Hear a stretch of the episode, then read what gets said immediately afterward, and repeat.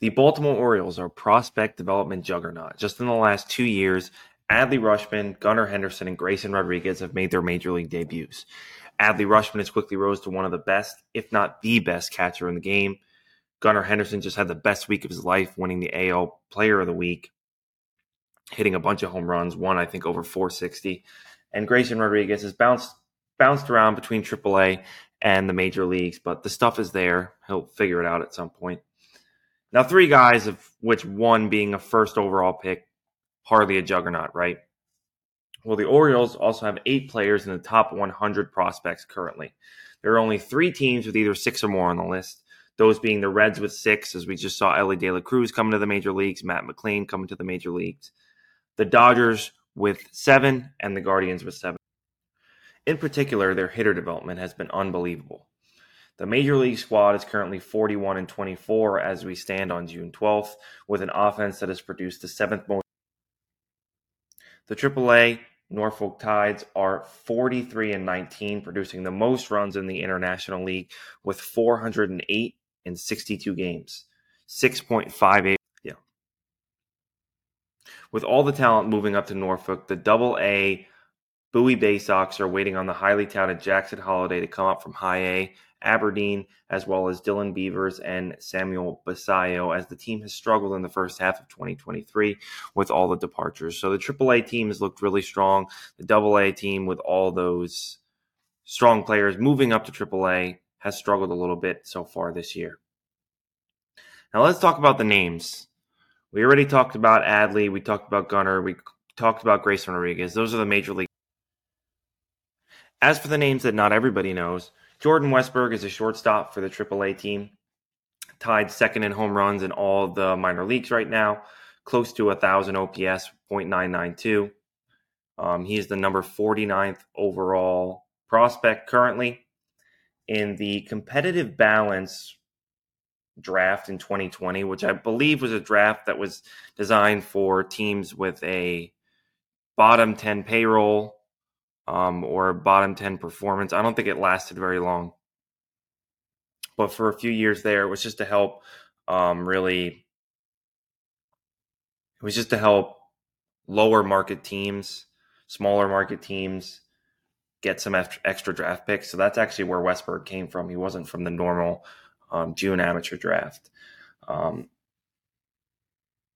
Another big name, Colton Cowser, maybe the next guy we see in the major leagues. He's an outfielder currently in AAA, 473 OBP right now, 1.029 OPS, although he has missed some time in 2023 with an injury. Um, he is back now. Number 29 prospect in all of baseball. He was a first round, fifth overall pick in 2021. Pre 2022, he was the 98th overall prospect. Pre 2023, he was the 41st overall prospect. And had, yeah. Jackson Holliday, as we mentioned before, shortstop for High A Aberdeen right now. Slash line 358 average, 483 OBP, 606 slugging, almost a 1.1 OPS. Currently the number three overall prospect.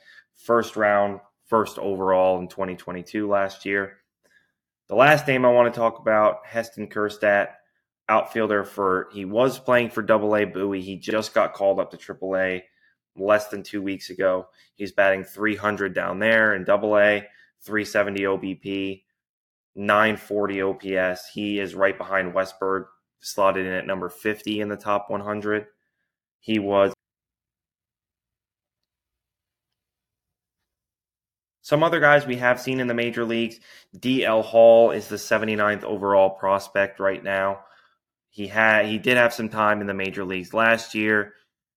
He had some relief appearances. He's been looked at as a starter in Double A AA and Triple A. He's in Triple A right now, starting starting a lot of games. Still continues to struggle with his control. Got to keep the walks down if he wants to come up to the major leagues and make an impact. Joey Ortiz, who we, we've seen in the major leagues this year, he made his debut, number 80 overall, top, uh, num, no, number 80 overall prospect, 895 OPS in AAA. He did have a 259 average when he was up in the major leagues. He was a fourth round pick, 108th, 108th overall, 2019. Connor Norby, second baseman slash outfielder, AAA right now, two nine list. He was a second round pick, 30. He was a second round pick, 41st overall in 2021. And to round out the eighth guy in the top 100 for this Oriole development team, Coby Mayo currently plays for the Bowie Baysox in Double A, third baseman, 278 average, 397 OBP, 515 slugging, over a 900 prospect in the top 100. Another guy that came into another guy that was a fourth round pick, 103rd overall in 2020 pretty much every single guy, every top guy that you see in this organization has been developed through this organization. In the last few years, we haven't seen anybody traded to the Orioles. We haven't seen any major free agent moves. Obviously, it's pretty clear they haven't been spending money with as low as their payroll has been, but it's worked.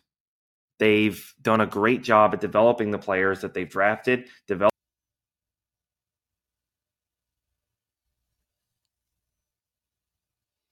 if we look at their structure top to bottom, obviously with being 17 games over 500 so early in the season right now, they look like a contender right now. Their offense is structured great.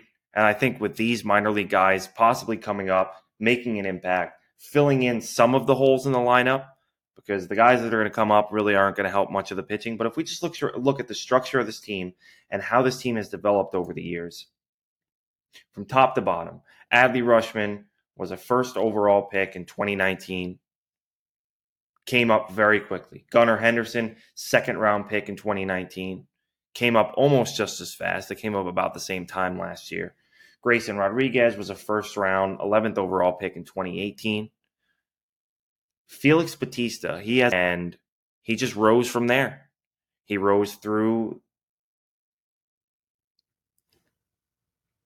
and he just rose from there. He started off as a starter, as many top relievers do, and really just developed through the team. I mean, he never really had much of a good ERA with the Tigers or the Orioles early on until he started to figure it out probably a year or two before he was called up, which was only last year. So I think in 2020, 2021, he was figuring it out.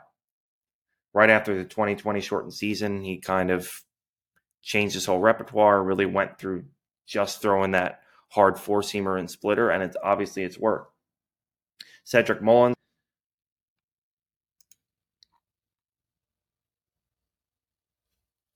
Austin Hays, who a guy hmm. Austin Hays is a guy that we're seeing break out this year over a 300 average. He was a third rounder back in 2016. Doesn't seem like he's a star for this team by any means, but he adds speed to the lineup. He gets on base. He adds speed to the lineup. He gets on base when you need him to.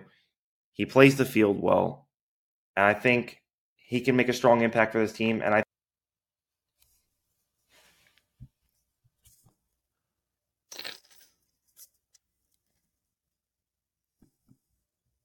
We'll get to talking about the prospects again specifically, the guys that I think will come up very quickly here.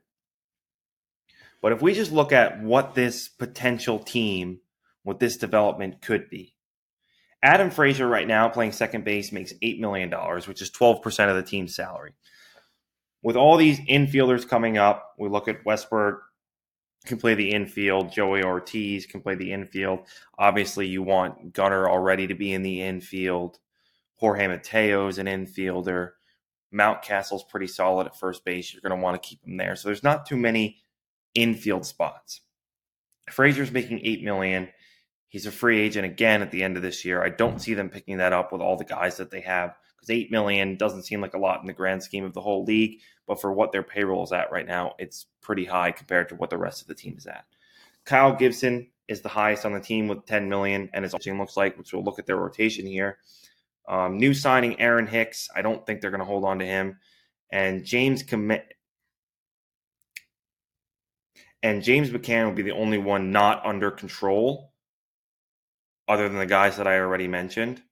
Would be the only other guy under control. I think they'll hold on to James McCann because he's been their only backup catcher, and Adley's been playing a good amount of DH as well, where they have McCann in playing catcher and still have Adley in the lineup. So I think they keep, they hold on to McCann, but I don't see them keeping Hicks. I think they may part with Gibson. I think they may part with Frazier. Now, if we just look top to bottom at what this lineup could be, keep Mullins in the leadoff spot as they've been doing a lot of the year. Obviously, he's, he's hurt right now, but once he comes back, Mullins in the leadoff spot, Rutschman second, Hays third, which has been a lot of what they're doing this year, Santander fourth, Gunnar fifth. Now you add Colton Cowser in the sixth spot and outfield position. They've been platooning a lot in that right field position. I think this will make the position a lot stronger, make their lineup a lot small, make their lineup a lot stronger. Mountcastle coming in at the seventh position in the lineup. I think you hold on to him. You can make some trades with this team, but Santander and Mountcastle, I think, are the veteran guys that have to stay. They add the power to the lineup. It just leaves a threat when you get some guys on. I have Westburg slotting in at the eighth position, playing shortstop. He has played a little bit of third, obviously, with Gunnar there. He's not going to, but I believe he can play second as well. I had him slotted in at shortstop here with Mateo at second.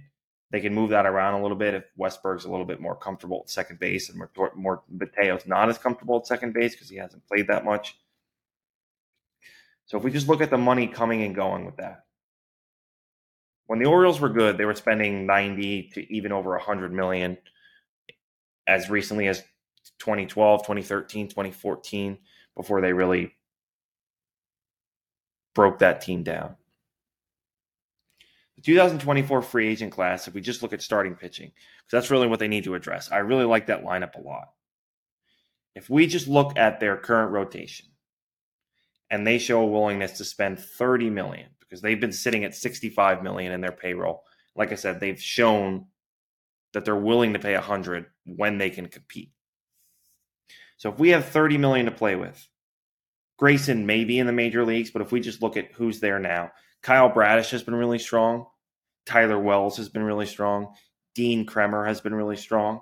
I think you continue to rely on those guys. You have them under control. They're cheap if you go out and get two more pitchers with that 30 million, what can we get starting pitching? We'll look at the 2024 free agent class. But we'll first look at the bullpen. Obviously, Bautista's been really strong this year.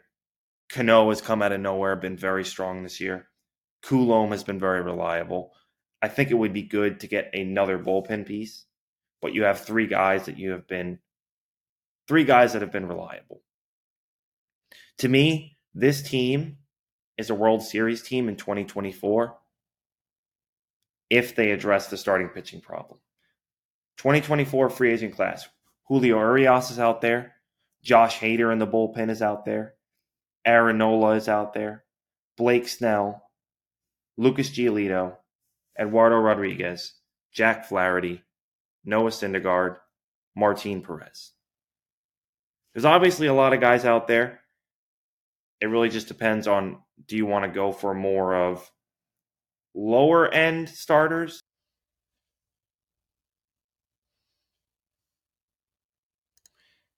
here's why i think these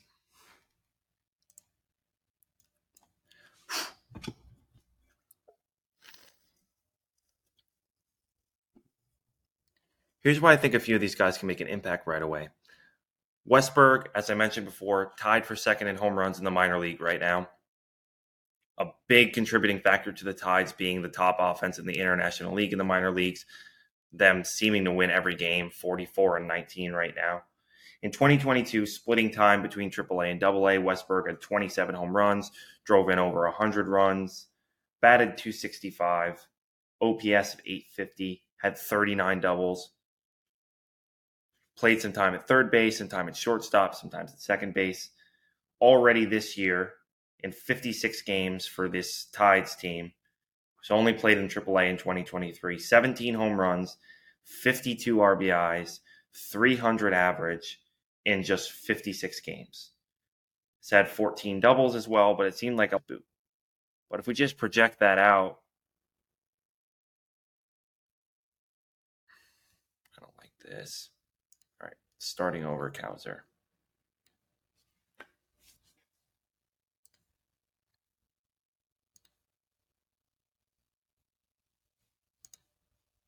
As for Cowser, he's looked really strong this year. He was playing in high A at the beginning of 2022 and has risen all the way to one of the top players in AAA so far this year. In 42 games, although he's missed some time, eight home runs, 31 RBIs, has batted 336, hitting the ball to all fields, 482 OBP, so he's drawn walks as well, 42 walks to 45 strikeouts, and a total of a 1.048 OPS. He's looked really strong, playing the outfield good as well. He is looking like he's going to be the next guy that's going to come up to the major league team. They've done a great job at developing him. As we mentioned before, he was 98th in the pre 22 prospect rankings in high A and has risen all the way to be number 29 in all of baseball and is only on the rise, especially with these numbers. And you could see the pop, you could